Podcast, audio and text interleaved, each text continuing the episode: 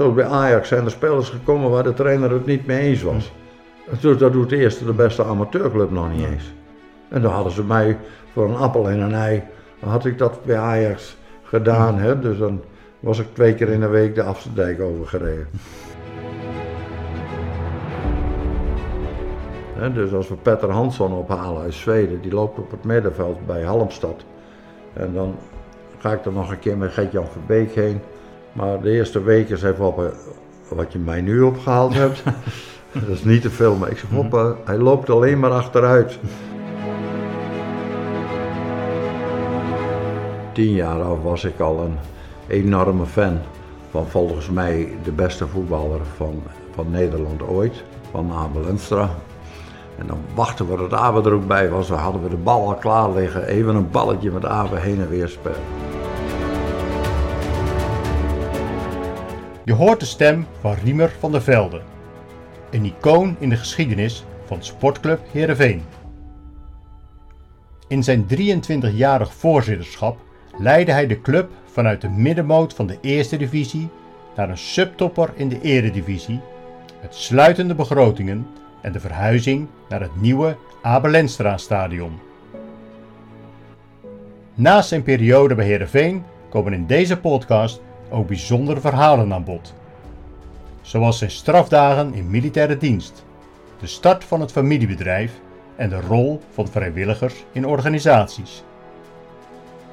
Uiteraard komen ook de laatste ontwikkelingen bij zijn geliefde club ter sprake.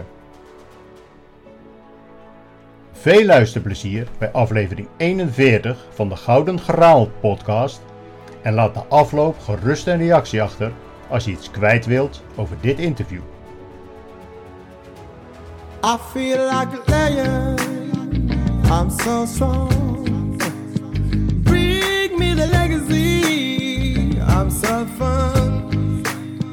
I feel like an energy is going inside. We hebben vandaag eh, de microfoons neergezet in het plaatsje Langweer in Friesland. We zijn te gast bij Riemer van der Velde, de voorzitter geweest van FC Heerenveen van 1983 tot eh, 2006. En ten eerste bedankt dat ik hier aan de keukentafel mag, eh, mag aanschuiven. Ja, nogmaals welkom. Het is Sportclub Heerenveen, hè? Sorry, Maakt niet. ik, ik zal kijken of Het is er wel een, voetbal, het is wel een voetbalclub. Ja. En ik heb het hier zelfs goed eh, staan nog inderdaad. eh, oké. Sportclub eh Heerenveen. Goed.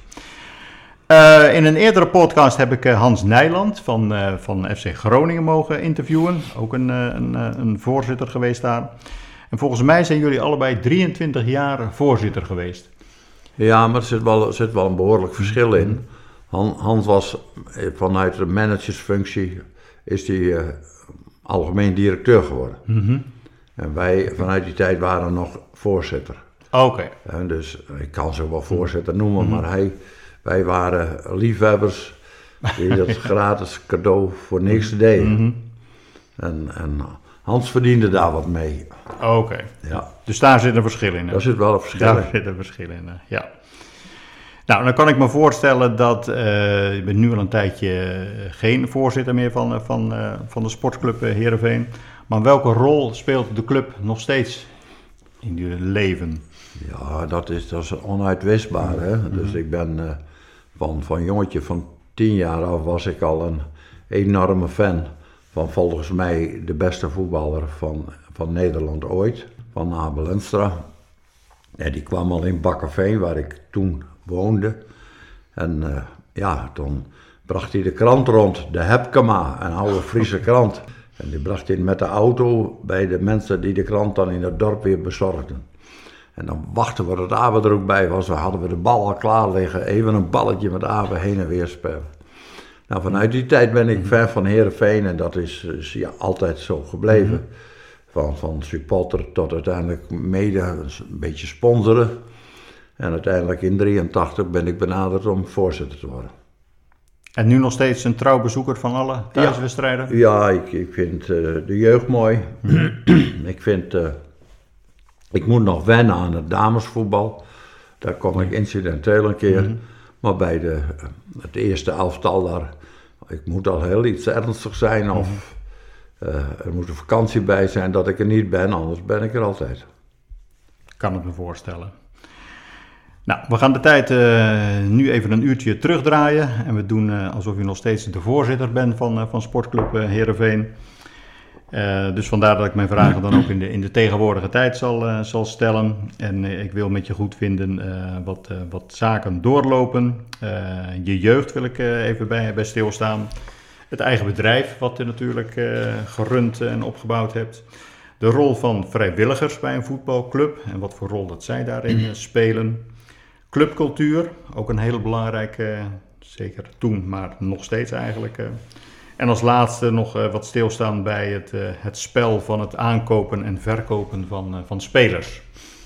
Dus we hebben een, een volle agenda, om het zo maar te noemen. En ik wil om te beginnen een aantal dilemma's voorleggen, waar je met ja of nee, of de vraag kort mag, beantwoorden. De eerste, wat zou je liever hebben gehad? Spelers uit de streek en onderin het rechte rijtje eindigen, of duurdere buitenlandse spelers kopen en in het linker rijtje meedraaien? Eh, dat laatste. Ja. Wat is belangrijker? Een goed trainingskamp voor het eerste elftal of dat er een golfterrein in de buurt moet zijn? Nee, dat is, is- is absoluut belangrijk dat er, dat er een, eh, een goede omstandigheid is voor het eerste elftal. Dat er toevallig ook een golfbaan in de buurt is, dat is mooi meegenomen. Bijkomend voordeel. Bijkomend voordeel, ja, absoluut. Oké. Nu kijken we weer uit op, de, op de, het Friese water, op de Friese meren. Lang weer de wielen. Kijk, dan is mijn vraag of dat je ook kan zwemmen, ja of nee? Of ik kan zwemmen. Ja, Ik heb eh, drie keer eh, het geprobeerd om het te leren. Eerst als, als kleine jongen bij ons in de Harmsdobbe. Daar kon iedereen zwemmen, behalve ik. En wat ik ook deed, maar het lukte niet. Toen heb ik op school het geprobeerd te leren. Is ook niet gelukt.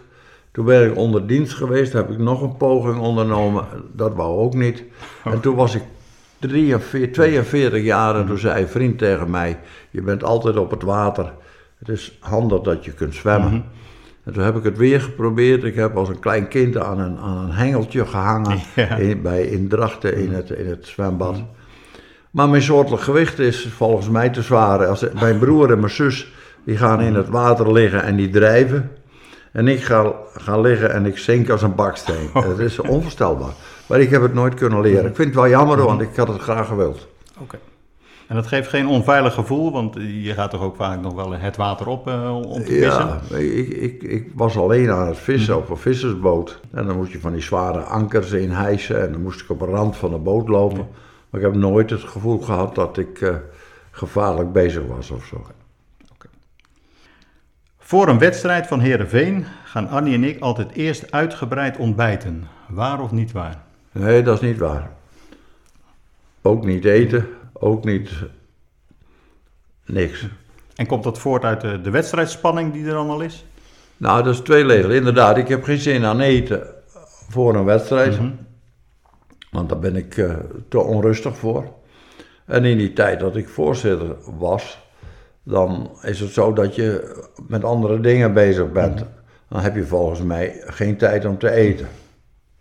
Dat is tegenwoordig wel anders. Want dat, dat verbaast mij altijd dat er van die grote eetpartijen vlak voor een wedstrijd zijn. Kijk, als sponsors dat willen doen en die willen op hun gemak eerst wat eten, dan de wedstrijd kijken en dan nog een consumptie drinken, dat begrijp ik. Maar voor mij was dat, eh, eh, ik vertegenwoordigde de club. En ja, dan moet je aandacht besteden aan je, aan je gasten en aan je, aan je sponsors en, en aan je- de mensen die daar, Die daar graag komen. Een moeilijkere vraag om uit te kiezen. Bakkenveen of Langweer? Nee, dat is helemaal geen moeilijke vraag. Eh, absoluut Bakkerveen. Omdat daar toch de jeugd is. Ja, ik heb 60 jaar in Bakkerveen gewoond. Als, als ik nu door Bakkerveen rijd en ik zie een klein kind lopen, dan kan ik eigenlijk wel vertellen van wie de opa was. Hè, want die heb ik, ik ben nu 83, maar ik heb, heb die mensen allemaal meegemaakt. Ik woon nu 23 jaar hier in Langweer. En Langweer is een, is een mooi dorp, is een gezellig dorp. Eh, prima om te wonen, maar keert helemaal niks aan. Alleen de mensen, ik ken de helft van de mensen. Maar in Bakkerveen, daar kende ik ze allemaal. In Bakkerveen, daar liggen mijn roots. En, dat nemen ze me ook nooit weer af. Dat mis ik wel eens. Maar het is hier ook goed. Dan van een hele andere orde een vraag. Horen trommels in een voetbalstadion? Ja of nee? Nou, ik, ik, ik vind van niet. En ik vind het, eh, als het eh, grensoverschrijdend is, en dat, dat, dat is voor mij als andere mensen zich, zich daaraan beginnen te ergeren. Hè, je bent met elkaar in het stadion om er met elkaar van te genieten. En dan, dan mag je best wat, wat plezier en lol maken, maar het moet niet grensoverschrijdend zijn. En bij ons hadden we altijd de afspraak met de tegenpartij in die tijd dat ik voorzitter was. Wij hebben geen trommels, hadden we afgesproken in ons eigen stadion. De tegenpartij mag er één meenemen. Nou, Oké. En dat, dat spraken we van tevoren af. En daar hebben we ook nooit een probleem over gehad. Bij ons was ook de afspraak dat we niet met ontbloot bovenlichaam in, eh, in het stadion zaten. Dat hadden we met onze supporters afgesproken. Wat de tegenpartij doet in hun vak moeten ze zelf weten. Maar ik vind het ook grensoverschrijdend. Je gaat ook niet naar de schouwburg met een ontbloot bovenlichaam. Ik weet zeker dat de meeste artiesten o- ogenblikkelijk gaan stoppen als je dat doet. Maar in een voetbalstadion schijnt dat in sommige stadions normaal te zijn. En helaas eh, zie ik het nu af en toe ook bij Heerenveen. En ik, ik, ik vind, het, vind het afschuwelijk om naar te kijken. Ik, ik vind het net van die varkentjes met elkaar, van die biggen met elkaar in een hok. Ja, verschrikkelijk. ja. Nou, dan gaan we nu met je, met je goedvinden even terug naar je, naar je jeugd en naar je, het, het zakelijke leven dat je, dat je geleid hebt. Ik heb ergens op internet eh, gelezen, en ik weet niet of het waar is, maar dat je in militaire dienst ongeveer 116 strafdagen hebt, eh, hebt Ja, gehad. dat, die dagen kloppen precies. Klopt precies, oké. Ja, ja ik, was, eh, ik was wat dat er gaat, ik kon moeilijk over geschreeuw. Dus het, het echt, eh, de, de militair uithangen, zo'n schreeuw lelijk van een jonge jongen die eh, sergeant was geworden. En, en ik was wat later, omdat mijn studie dat niet toestond, ging ik wat later naar, eh, naar onderdienst. En dan, eh, looppas van de velden. Ik zei, maar beste man, ik, ik, ik ben de eerste hier. Waarom zou ik looppas gaan? Hij zei, omdat ik dat wil. Ja, ik zeg, maar er zit in mij ook een mechanisme, dat moet ik zelf bepalen. Hè? Als ik nu de laatste was, dan had je gelijk. En dan, wil ik, dan zou ik ook wel even hard lopen. Ik moet wel op tijd zijn. Nou ja, dat werd een grote ruzie. Dat kostte me weer, weer 14 dagen streng arrest. Hè? En zo ben ik aan 116 dagen gekomen. Ben je dat later ook nog tegengekomen dat, dat je wat moeite hebt met, met, met gezag? Of dat andere mensen, als die iets vertellen, dat je toch ook je eigen gedachten daarover wil laten gaan? Nee, daar heb ik niet zoveel last van. Kijk, ik, ik kom uit de periode, mijn vader, dat was een bijzonder aardige man, ook, ook voor zijn, zijn medewerkers. Maar hij had wel één ding, hij was wel, hij zei van zichzelf dat hij de baas was. En, en, nou, en hij tolereerde ongelooflijk veel en hij was, was een man van, van veel overleg. Dus dat, maar dat, dat, dat was nog zo. En dat woord baas, dat is toch later een beetje, heeft een vreemde klank gekregen. Dus, dus ik ben eigenlijk met mijn broer, die ook bij ons in het bedrijf zat, wij waren Witse en Riemer. En eh, ja, wij, wij waren directie van het bedrijf. Maar het was niet zo dat we onszelf uitgaven voor de baas. Nee, alleen uiteindelijk moet er iemand een beslissing nemen. Ja, maar, maar dat heb ik later op de club wel eens meegemaakt. Toen zeiden ze tegen mij van, wij hadden dan een bestuur en daar zaten we met vier man in. En toen zei de raad van commissarissen tegen ons, want dat is eigenlijk onhandig. Ik zei, leg me uit waarom. Ja, maar als je moet stemmen, ik zeg maar, ik ben gewend om nooit te stemmen. En Je moet elkaar overtuigen met argumenten. En als, die, als er nog drie zijn die verkeerde argumenten hebben en ik ben ervan overtuigd dat ik de juiste heb, dan moeten we, moet ik net zo lang discussiëren dat ik hen overtuig van dat zij fout zitten. Of zij moeten mij overtuigen. En daar moeten we maar wat meer tijd voor nemen. En dat is ook altijd gelukt. Dus ik heb zowel op een bedrijf als in, eh, in de voetbalclub nooit eens een keer hoeven stemmen over wat we nu eens gaan doen. En, en, en dat ben ik van plan om mijn leven lang verder vol te houden. Dus ik vind ook Annie en ik zijn, beide hebben onze eigen stem. Maar, maar we moeten erover discussiëren wie, wat we willen. Hè? Dat moeten we elkaar begrijpen. Nou, je noemde net al eventjes, eh, samen met je, met je vader eh, en met je broer Weidse heb je een, een bloeiende horeca onder opgezet. Met het merk Caraco als, als uithangbord, hè, Ja. een, een van, de, van de merken. Is het spreekwoord dat je ijs aan Eskimo's kunt verkopen hier van toepassing? Oftewel, zou je dat denk ik ook met een ander product gelukt zijn? Ja, ja dat denk ik wel. Eh, maar het is wel zo. Op een gegeven moment, ik ben 22 jaar en mijn vader had een ijsfabriek. Klein ijsfabriekje gehad in Bakkerveen. Eh, toen kreeg hij alleen vertegenwoordiging van een ijsfabriek uit Onnen bij Groningen. De Hoop heette dat. En eh, ja, dat, eh, toen heeft hij zijn eigen fabriek gestopt, maar een paar jaar later werd de Hoop Onnen verkocht aan Unilever. En toen werd het Ola-ijs. En toen had vader een probleem, want hij had geen leverancier meer. En toen kon hij wel bij Ola in dienst komen. En dat heeft hij in 1961 is hij daar begonnen tot 63 gedaan. Maar de beste man kon niet bij een zo'n groot bedrijf als, als eh, Unilever werken. Hè. Dat was een bepaalde ja, gang van zaken die hem niet aanstond. En toen is, kwam, ik- kwam ik uit militaire dienst. Ik was in Haarlem militair geweest. En nou, van die, die 116 trouwdagen. Ja, ja, ja. En eh, toen zei hij, wil jij met mij een bedrijf beginnen? En toen leenden we bij een oom in Leeuwarden wat geld. Want pa had wel een, daarnaast een bakkerij en een kruidenierswinkel en ook nog een boerderij. Maar cash geld om een horeca-groothandel te beginnen was er niet. En toen leende van oom Fokke in Leeuwarden leenden we wat geld. En toen reed ik terug met hem en toen zei ik, heb jij dat nu geleend of hebben wij dat geleend? Hij zei, ik begrijp je wel. Hij zei, als ik dat geleend heb, dan werk jij bij mij. En als wij het geleend hebben, dan werken we samen. Ik zei, juist nou. Hij zei, dan doen we dat laatste. Ik zei, dat is prima. En zo ben ik met pa begonnen. Mijn broer zat toen ondertussen in eh, Columbia voor Honeywell. En dan moest hij een fabriek bouwen voor, voor Axo, geloof ik. En eh, die heeft daar jaren gezeten. Die is op een gegeven moment weer in Nederland terechtgekomen.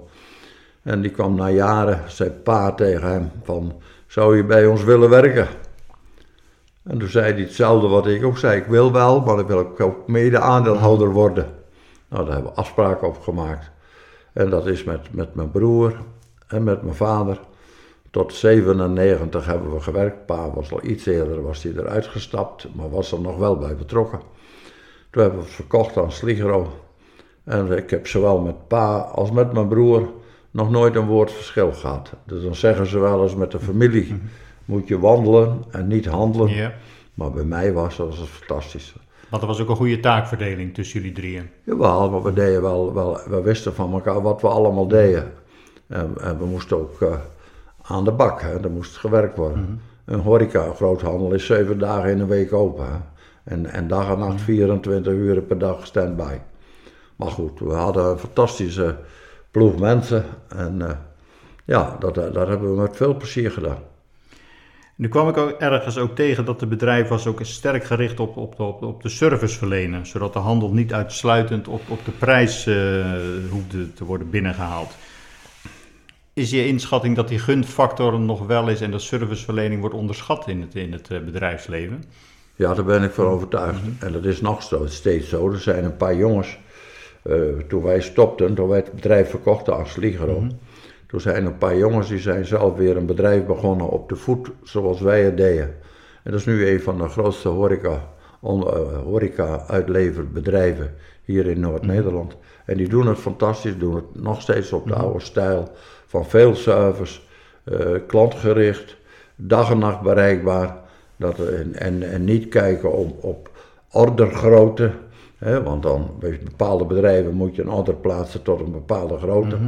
En als iemand toevallig een keer pech heeft en heeft wat vergeten en we rijden er de volgende dag langs met één doosje frikandellen, was dat voor ons geen probleem. En bij die grote organisaties is dat vaak weer moeilijk in te passen in de schema's en Ja. dat soort zaken. Ja. Eh, ja. Ja.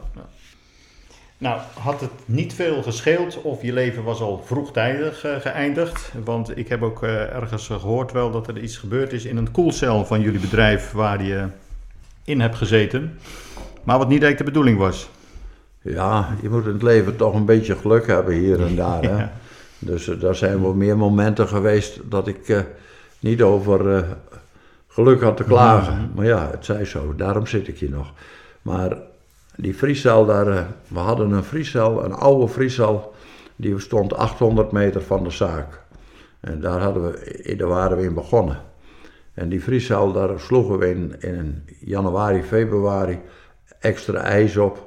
Want de fabriek wou graag draaien in januari, maar dan werd het nog niet verkocht. Maar dan konden we met extra korting konden we ijs inkopen en dat bewaarden we in die vriescel. En er zat een ruimte van, van een meter bij een meter, dat was er nog over.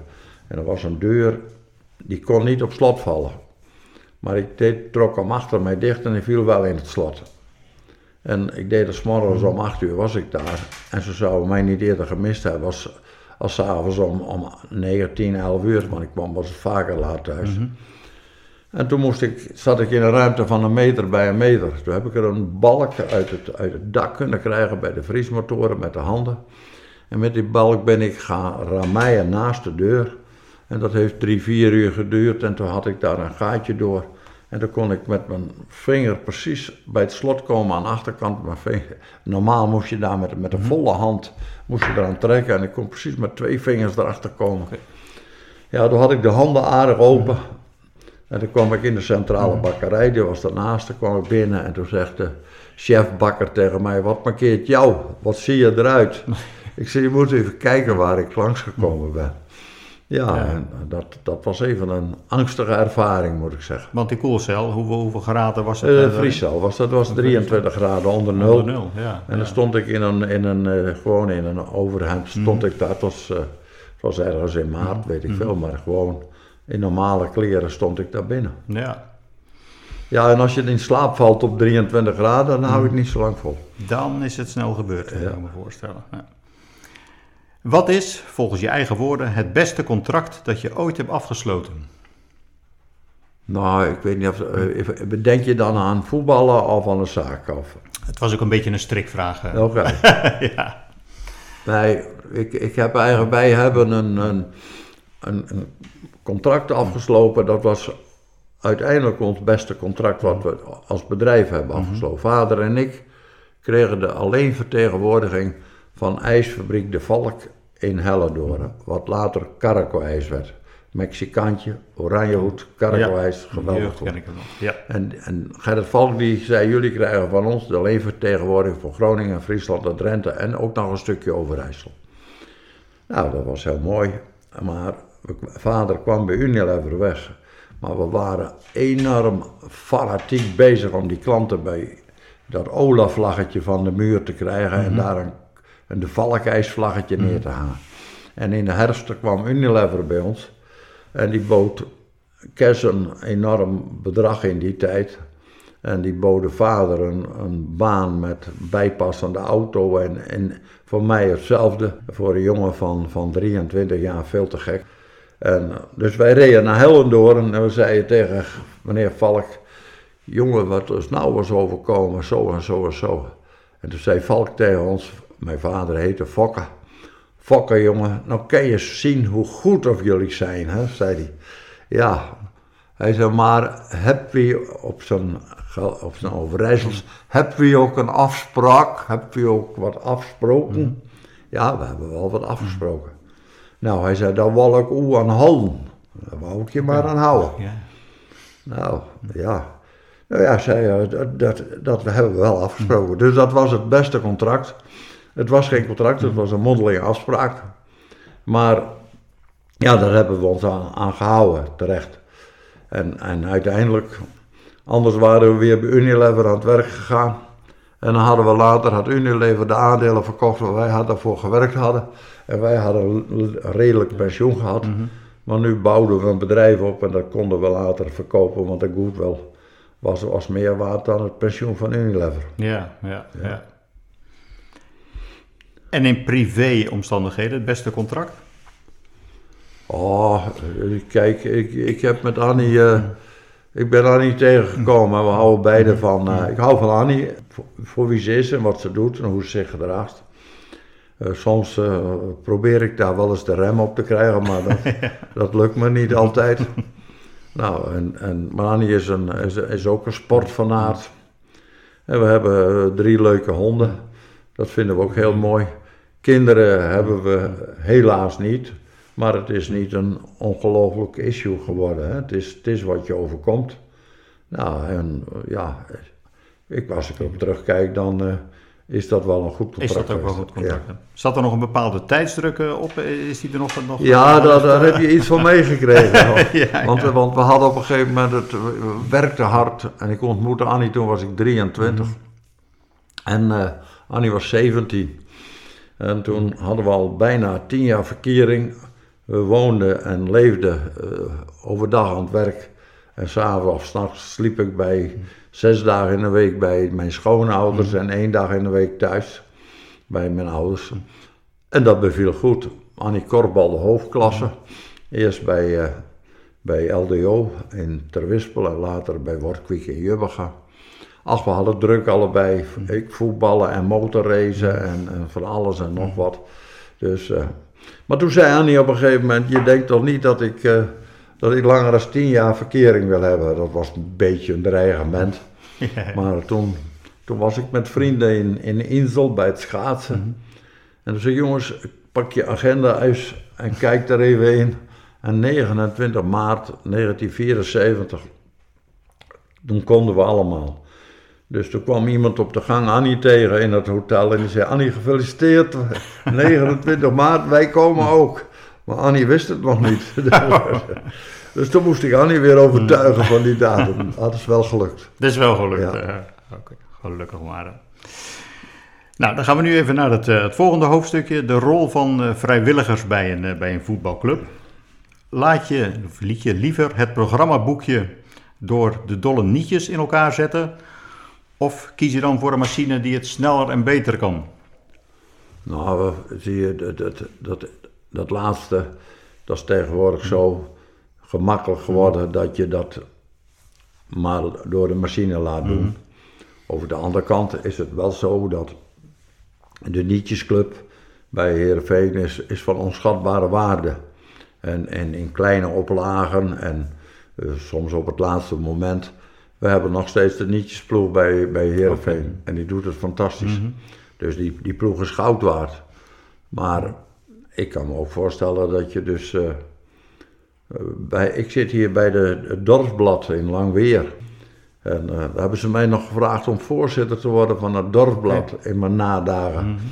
En ik moet zeggen dat dat heel gezellig is. Oké. En daar was de- tijdens het corona gebeuren, ze deden hier ook altijd handwerk, de nietjesploeg. En toen ging dat even niet en toen hebben ze het uitbesteed aan het flyer printen in Jouren.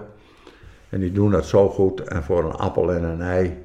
En dan krijg je toch, die kunnen kwalitatief wat meer en mooier werk leveren. En daar is de nietjesploeg en de bezorgploeg het wel over eens. Dit moeten we er mooi laten, maar de gezelligheid moet blijven.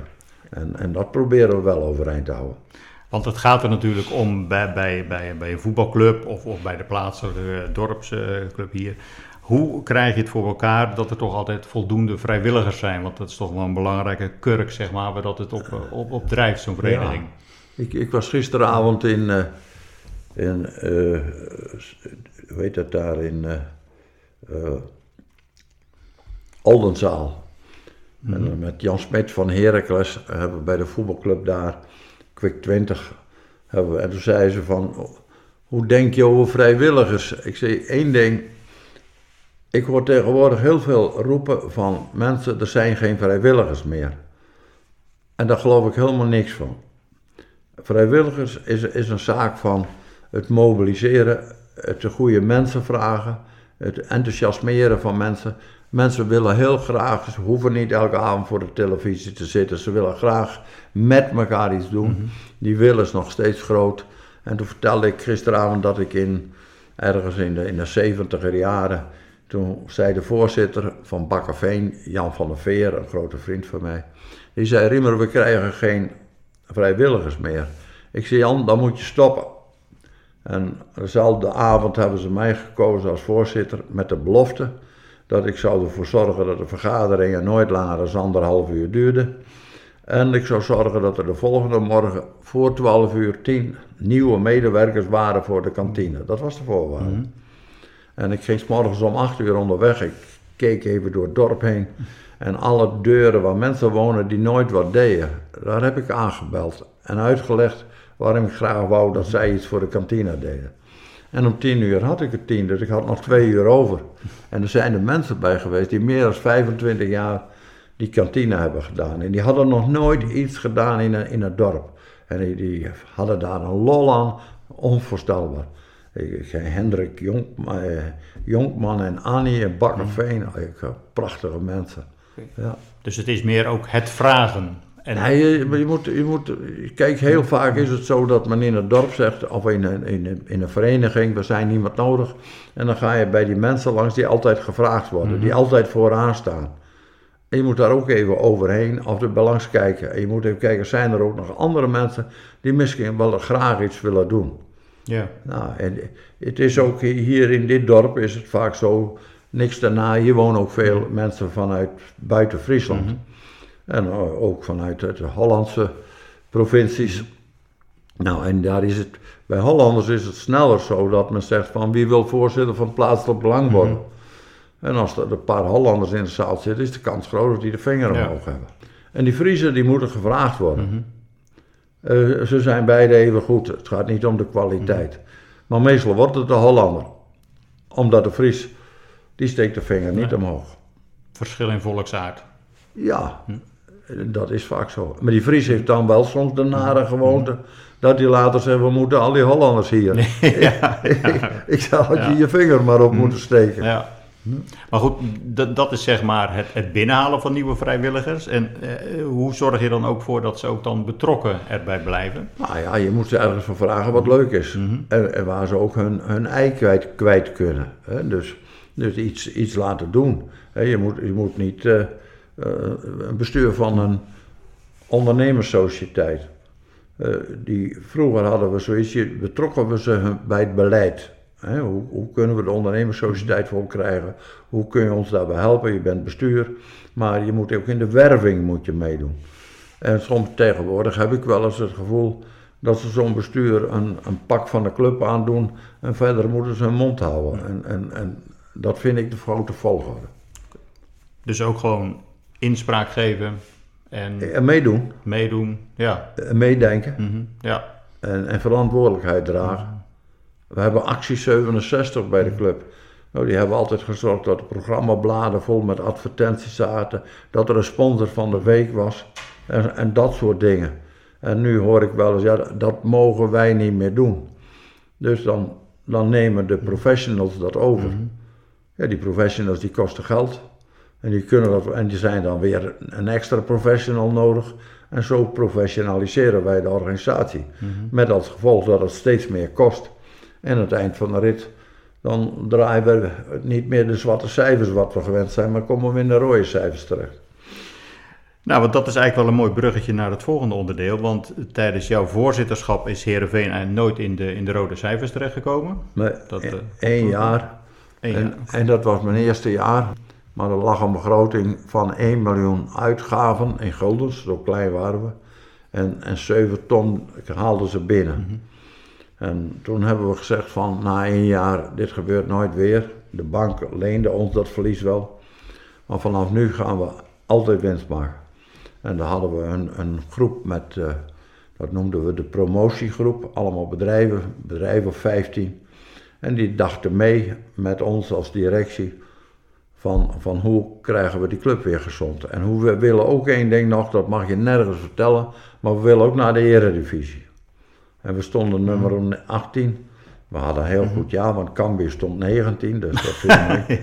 Dus, nou, en, en vanaf dat, dat jaar, dan praten we over 19, 1984, en ik ben 2006 gestopt, hebben we nooit geen verlies weggedraaid. Nou had je ook de naam wel dat, dat je zuinig met geld omging. Dat heb je van Vappen geleerd.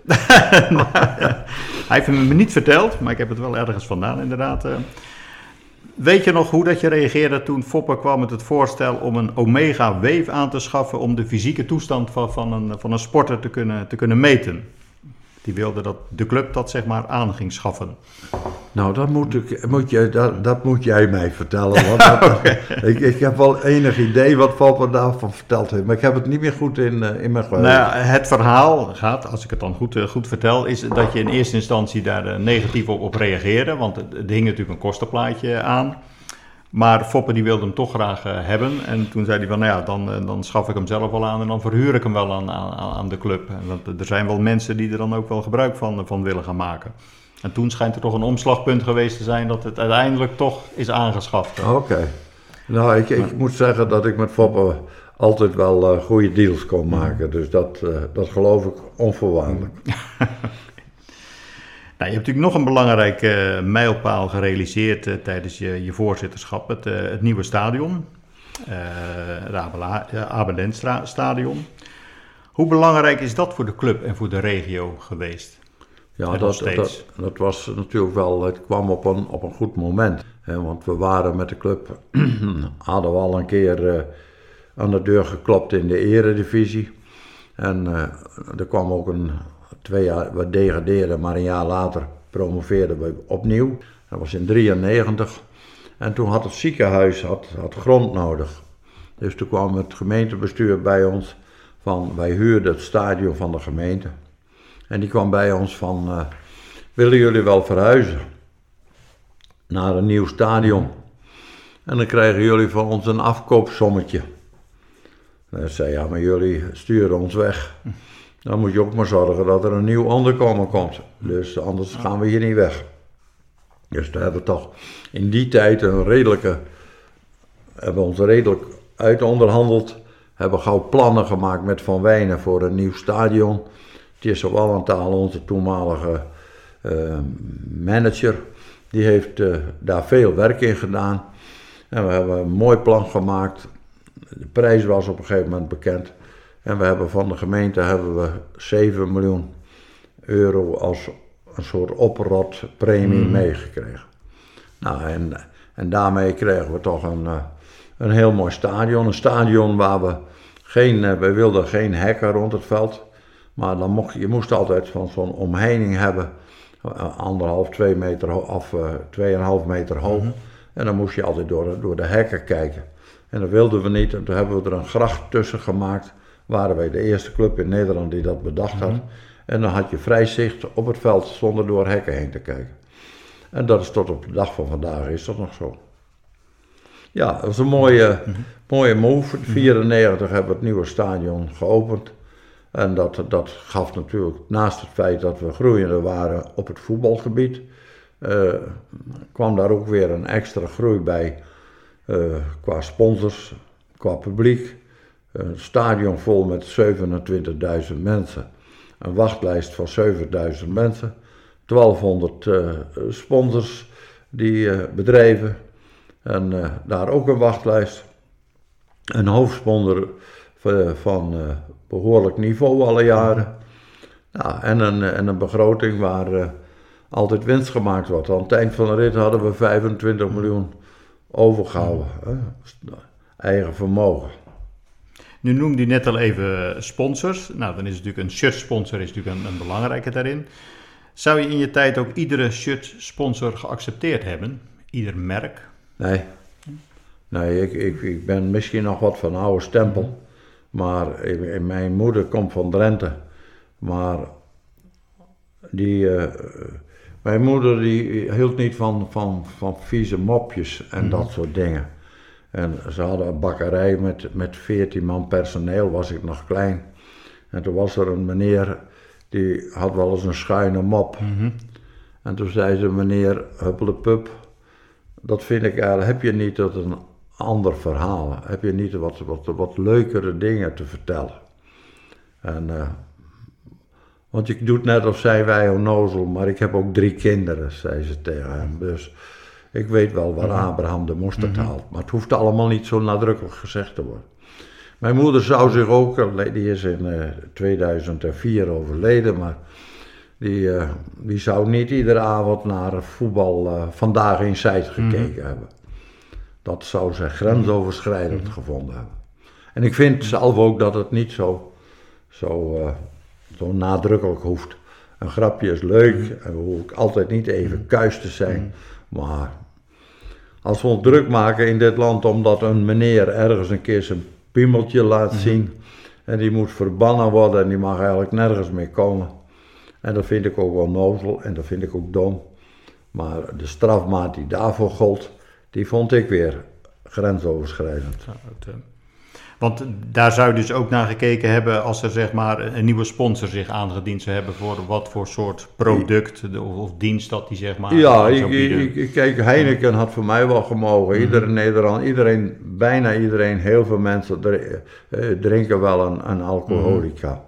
Dus eh, het is geen reclame en ik begrijp ook dat men dat verbiedt. Maar het is niet zo dat ik daar wakker van zou liggen als er ergens op een shirtje bij, bij eh, Quick 20, in, waar ik gisteren was. Dan hadden ze, hebben ze black and white. En toen zei ik, dacht dat je het over whisky had, maar dat is de naam van de club, hè. Oh, Ja. ik dacht Zwart ook aan en whisky wit. Ja, inderdaad dat in eerste instantie. eh, Ja. Maar eh, nee, ik vind eh, eh, wat, wat Emma op zijn shirt heeft, en, en, en dat moeten we allemaal uitleggen, wat voor apparatuur er voor tegenwoordig is om je mee te vermaken.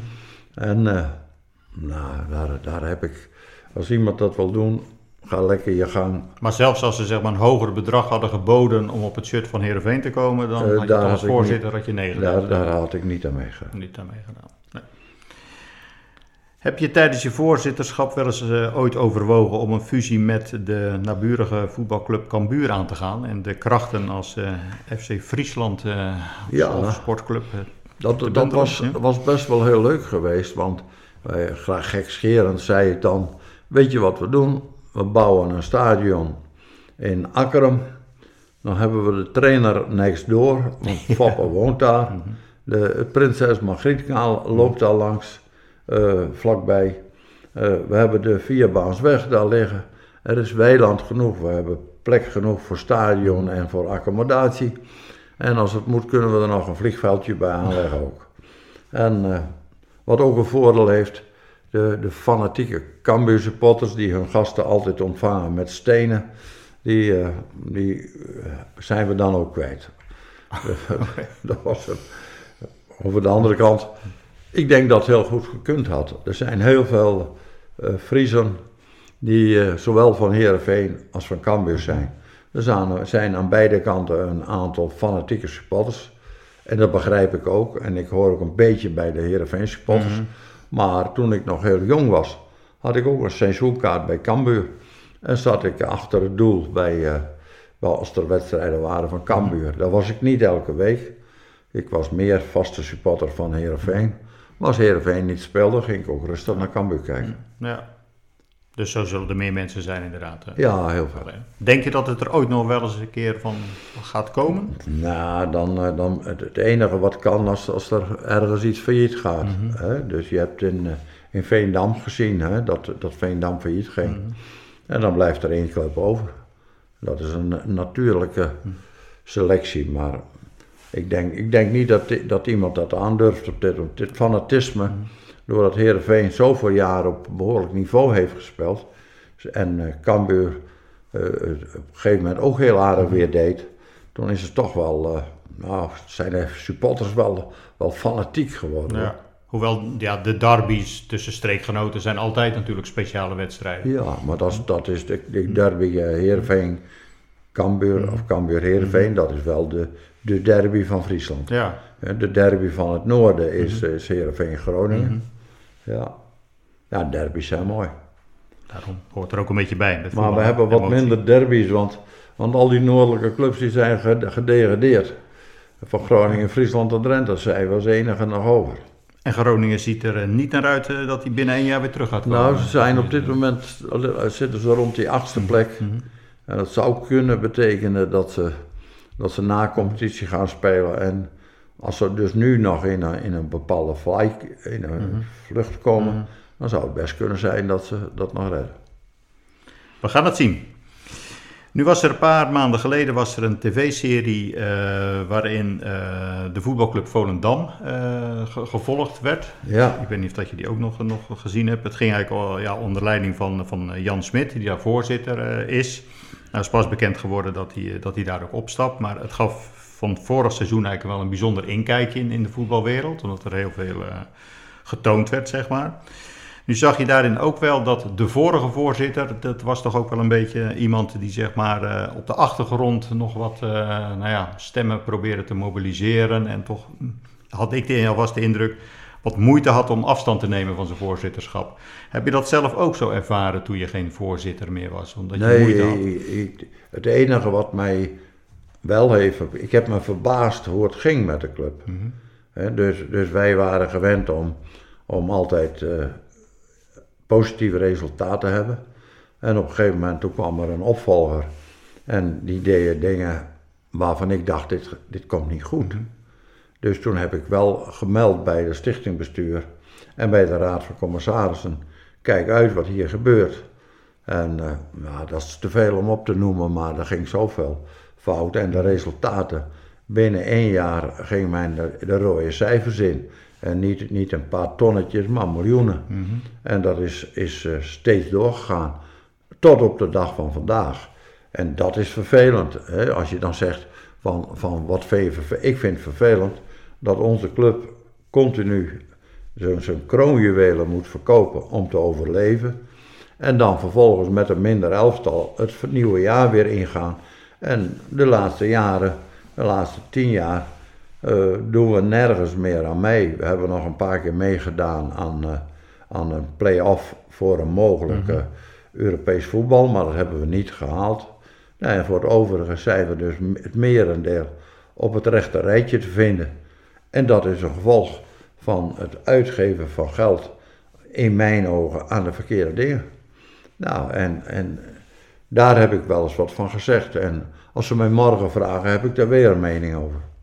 Want is het dan voornamelijk in de kwaliteit van de spelers die zijn aangetrokken of zijn het meer dan andere zaken waar Alles. de club geld- verkeerde spelers aantrekken, eh, te veel geld uitgeven aan, aan bepaalde omstandigheden, het weglopen van, van meer dan de helft van de sponsors, het, het halfvolle stadion. En, en daar moet je een analyse van maken. Waarom is het stadion leeg? Half leeg. Waarom, waarom zijn de sponsors voor de helft vertrokken?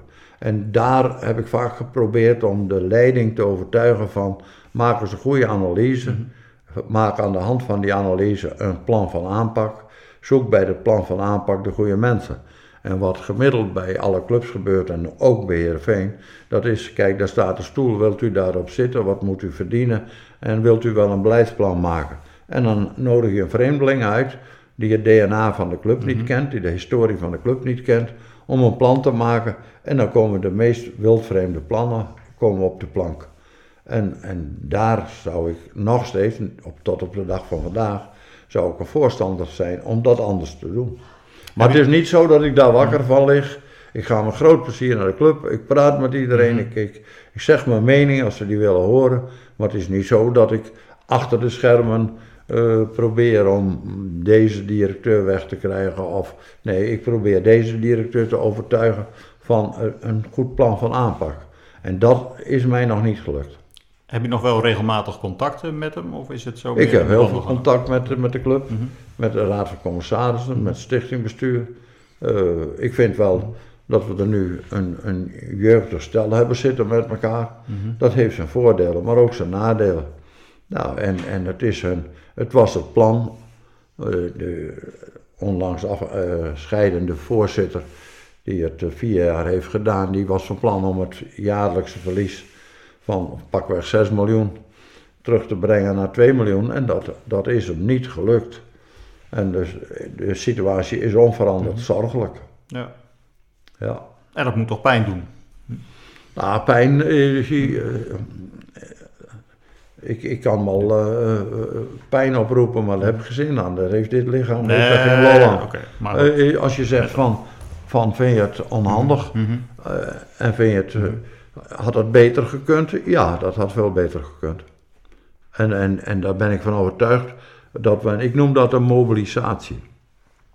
als je alle krachten die er in Heerenveen zitten mobiliseert, je zoekt daar de goede bemanning bij en, en dan heb je binnen no time het stadion weer vol zitten. Dan heb je binnen no time alle sponsors weer, eh, een heel groot gedeelte van de sponsors weer terug. En dan heb je weer een club die kan duelleren met FC Twente. Zijn de resultaten niet het belangrijkste? Ik bedoel, als Heerenveen weer vier wedstrijden achter elkaar uiteindelijk, wint. uiteindelijk zijn de resultaten het belangrijkste. Maar de resultaten zijn uiteindelijk het gevolg van het gevoerde beleid. Dus wat je doet als het gevoerde beleid eh, niet voldoende financiële mogelijkheden biedt. En je kunt daar niet een, passende, een passend team bij vaststellen. Ja, dan, eh, dan krijg je op het veld. de- eh, het resultaat op, op het veld is afhankelijk van de kwaliteit. Nou, daar gaan we nu eh, naartoe, naar eh, wat er op het veld eh, staat. Hoe ik het genoemd heb, het spel van het aankopen en verkopen van, van spelers. Hoe belangrijk is, is die gunfactor bij het onderhandelen? Want je hebt natuurlijk heel veel spelers gekocht en verkocht. Hoe, hoe belangrijk is het dat dan je tegenpartij, de andere voorzitter, om met wie je onderhandelt, dat je elkaar ook wat gunt? Of is het gewoon keihard Nee, het beste, de beste deal maken? Ik heb nog nooit een gunfactor meegemaakt. Mhm. Wat belangrijk is, eh, dat de, speler waar je mee praat, dat, dat je geloof in elkaar hebt. en, en, en dat je die trainer ook, of die speler ook heel vaak kunt uitleggen van, eh, dit willen we. Ga eens praten met onze trainer. En de voetbal bij ons, uit jouw land, al twee of drie spelers bij ons. Hier heb je hun telefoonnummers. Ga eens met ze bellen en dan moet je ze kunnen overtuigen dat, dat de stap naar Heerenveen voor hun een goede is en dat het ook best wel eens positieve vervo- vervolg kan hebben. Nou, en, en als je dat maar gunnen, ik heb nog nooit wat. De enige speler die mij ons gegund werd, dat was Guus Hiddink. En die zei tegen mij, toen was hij bij PSV, en ik zat altijd bij AGOVV op de tribune. En daar voetbalde Klaas-Jan Huntelaar. En toen was Ted van Leeuwen daar manager. En ik had me tegen Ted gezegd, ik wil hem wel. Maar toen zei Ted, die kunnen wij niet verkopen, want die zit bij PSV. En toen maakte ik met Guus de deal. En Guus zei, dat regel ik voor jou. En die kochten we voor 100.000 eurotjes. En, of guldens was dat nog. En er was de afspraak bij dat hij eh, verkocht werd, dat we dan eh, hun nog 400.000 moesten overmaken. En uiteindelijk hebben we hem aan Ajax verkocht voor eh, Ajax, wij vroegen 10 miljoen en toen was het al eh, de euro ondertussen. Ja, In die tijd was dat. En zij boden 8. En toen zaten we hier aan deze tafel en toen zeiden de mannen van, van Ajax dan, we bieden 8 en meer willen we niet. En toen zijn wij naar boven gegaan, hebben drie minuten gesproken. En toen zeiden wij accepteren 9. En dat kun je ja of nee tegen zeggen. En dan komt erbij een stevig percentage naar doorverkoop. En als je hem doorverkoopt, het eerste miljoen is voor ons. Dus dan hebben wij toch 10. En boven de 10 krijgen we een behoorlijk percentage. Nou, Klaas-Jan heeft aardig doorgetikt, moet ik je zeggen. Dat was een, eh, ja, ja. een, een aardige deal. ja. Ja. En PSV heeft er ook steeds wat van gekregen. Hè? Wie kan er eigenlijk beter een nieuwe speler beoordelen? Een trainer of een voorzitter? Maar dat is persoonsgebonden.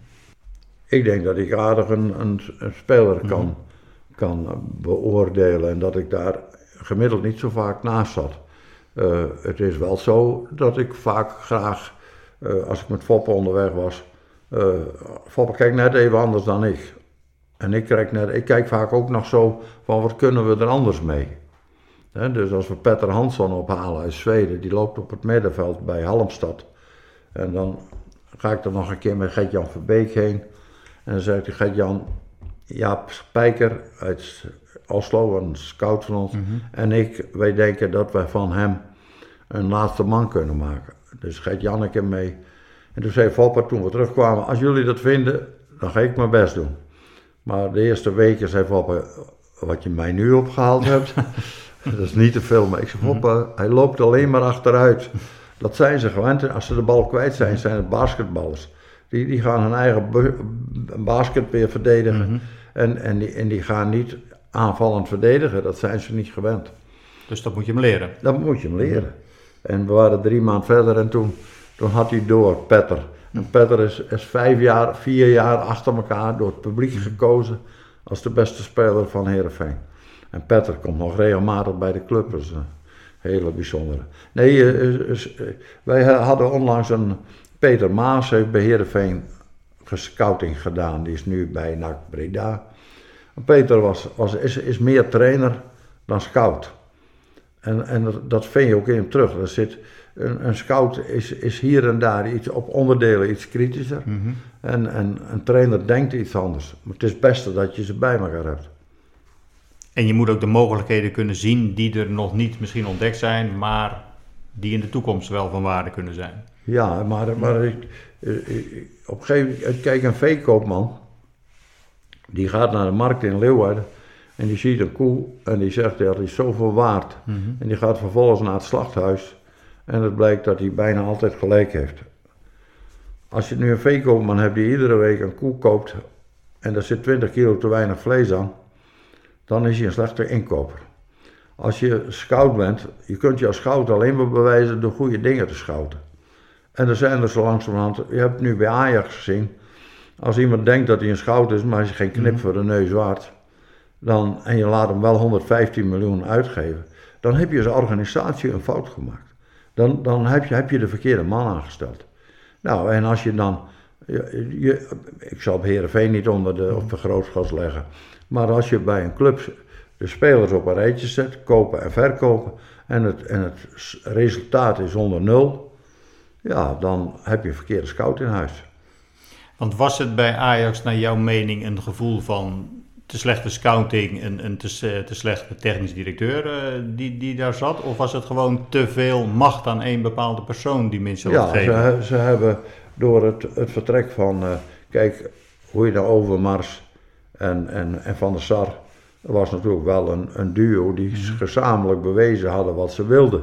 En dat, dat hebben ze ook aardig gerealiseerd. En Overmars had wel een fijne neus voor spelers, zal hoogwaarschijnlijk goede tipgevers hebben gehad, zal, eh, zal een goed netwerk hebben gehad. En toen hij weg moest, toen was dat netwerk weg, toen waren de tipgevers weg.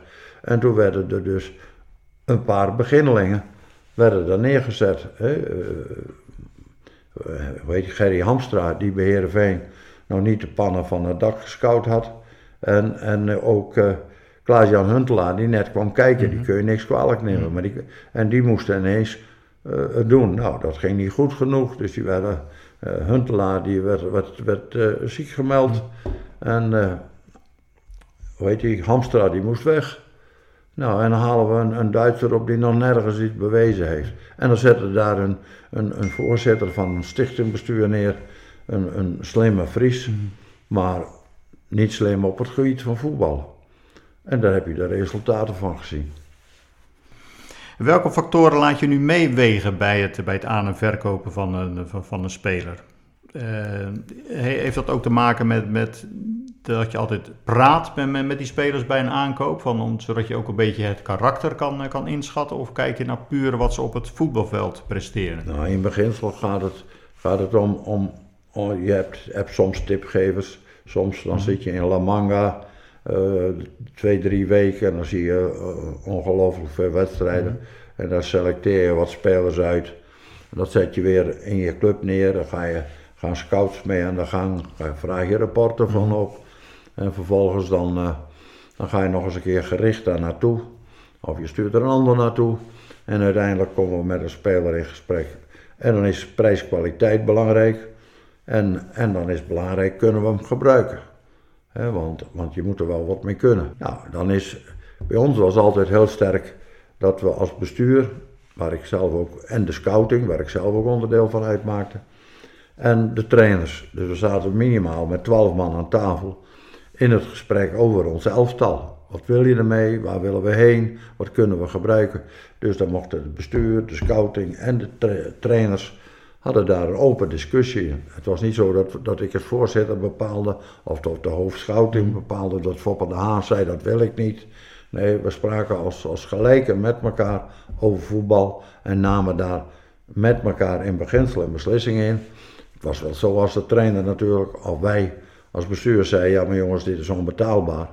Of Fopper de Haan die zei, ja maar wat jullie willen, dat kan niet, dat, dat lukt mij niet. Nou ja, dan is het een, een plausibele verklaring om te zeggen, dat doen we niet. Maar als we het met elkaar zagen zitten, en, en dat mis ik tegenwoordig wel, dan mag één man zeggen, die moet komen. Zoals bij Ajax zijn er spelers gekomen waar de trainer het niet mee eens was. Dus dat doet de eerste, de beste amateurclub nog niet eens. Nou, ik vind het onbegrijpelijk dat dat kan gebeuren. En dan hadden ze mij voor een appel en een ei, had ik dat bij Ajax gedaan. Hè? Dus dan was ik twee keer in de week de Afsterdijk overgereden. Nu geven jullie bij het scouten van cijfers, uh, hebben jullie een speciale, een speciale schaal om, om cijfers te geven, zeg maar. Je zou zeggen, een 6 is dit voldoende, maar jullie hanteren, uh, als je samen ook... Van, van 0 tot 6. Ja. En waarom is die schaalverdeling gekozen? Ach, dat, dat is één keer zo gegroeid bij ons. Dat, eh, of ik dat nou uitgevonden heb, of Bert uh, Vijver, onze hoofdschout, dat weet ik niet. Maar we zijn op een gegeven moment tot, tot de indeling gekomen van, van een, een, een doorsneespeler. Viertje is interessant om te blijven volgen.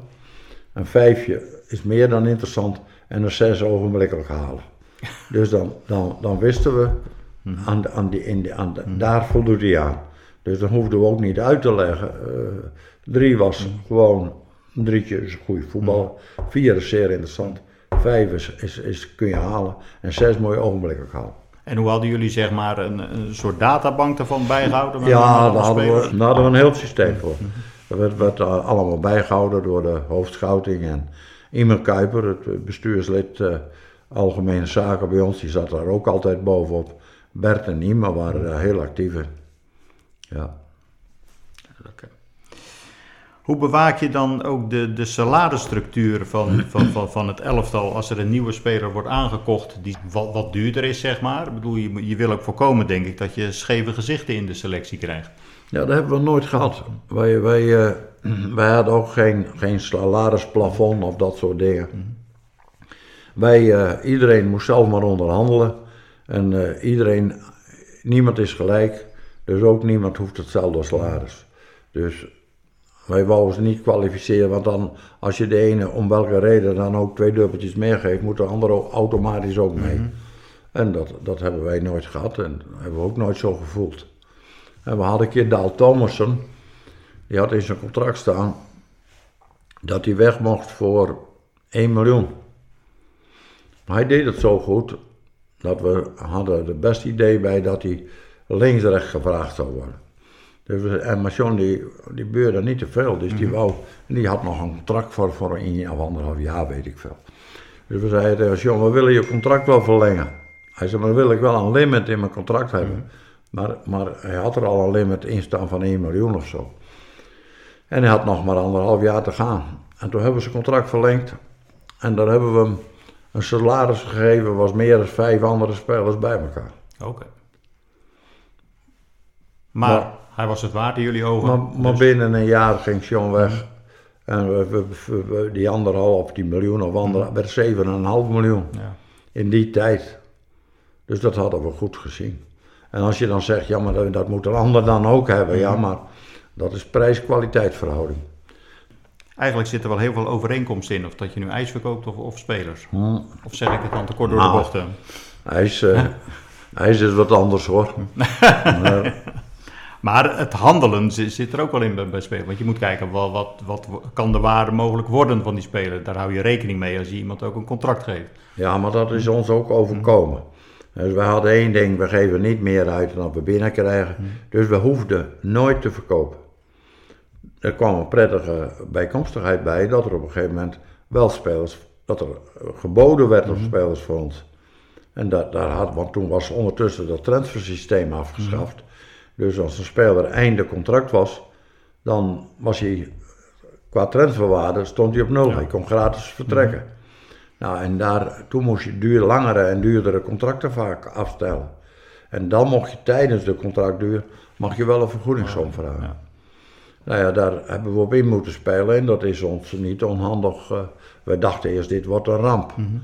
Hè, maar dat, dat Bosman arrest, maar dat viel achteraf mee. Want het moet toch ook altijd pijn doen als een van je sterspelers weggaat. Ik bedoel, je, je hebt hem nodig voor, voor je elftal. eh, het publiek eh, komt daarvoor.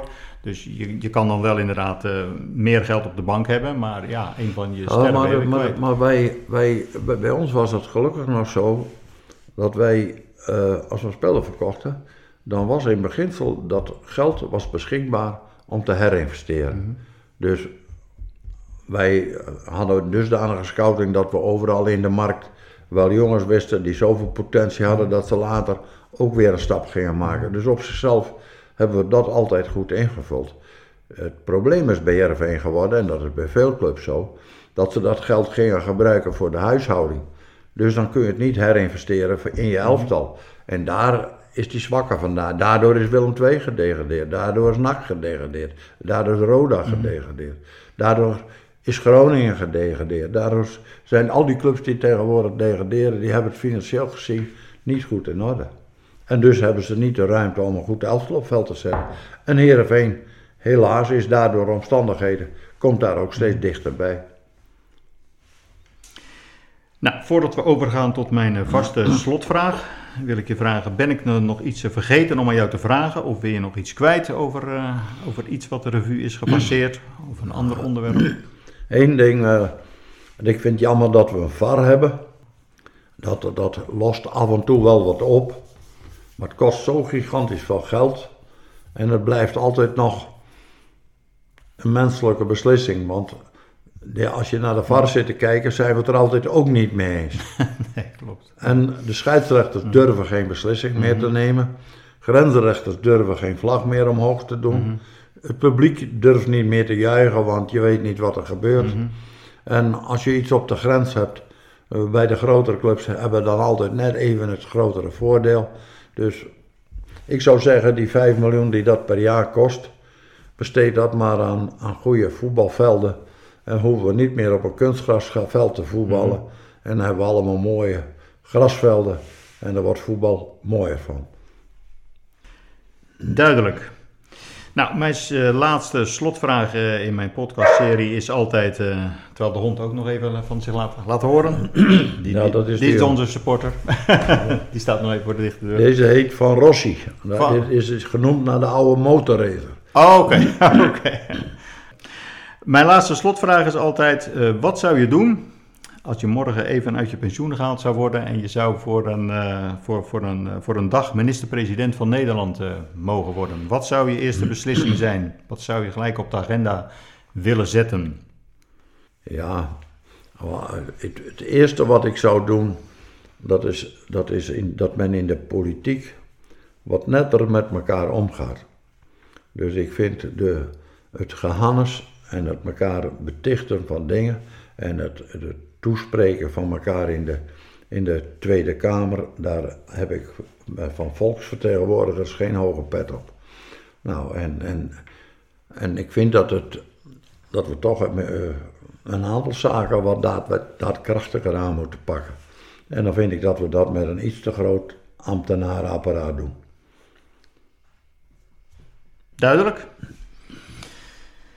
Dan wil ik je bedanken voor dit, eh, voor dit boeiende gesprek. We hebben zelfs meer dan een uur eh, met elkaar eh, vol, vol gepraat. En, eh, ik heb heel veel nieuwe dingen gehoord eh, die, die voor mij van waarde zijn. En hopelijk ook voor onze, voor onze luisteraars. Dus dankjewel. Nou, en ik wens je met je podcast een, heel veel succes. hè. Je doet dat met heel veel plezier, denk ik. Zeker weten. Nogmaals, veel succes.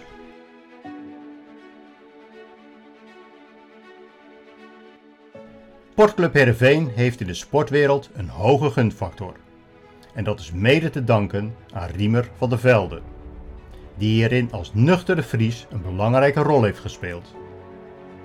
Zijn combinatie van zakelijk inzicht en het opbouwen van een hechte clubcultuur maken hem tot een unieke ambassadeur voor de voetbalsport.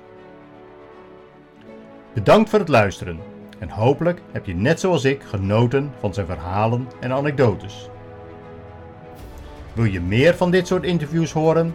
Abonneer je dan gelijk op de volgende aflevering van de Gouden Graal podcast, die over drie weken online komt.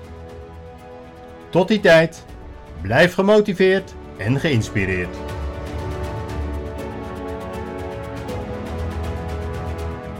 I feel like. I'm so strong.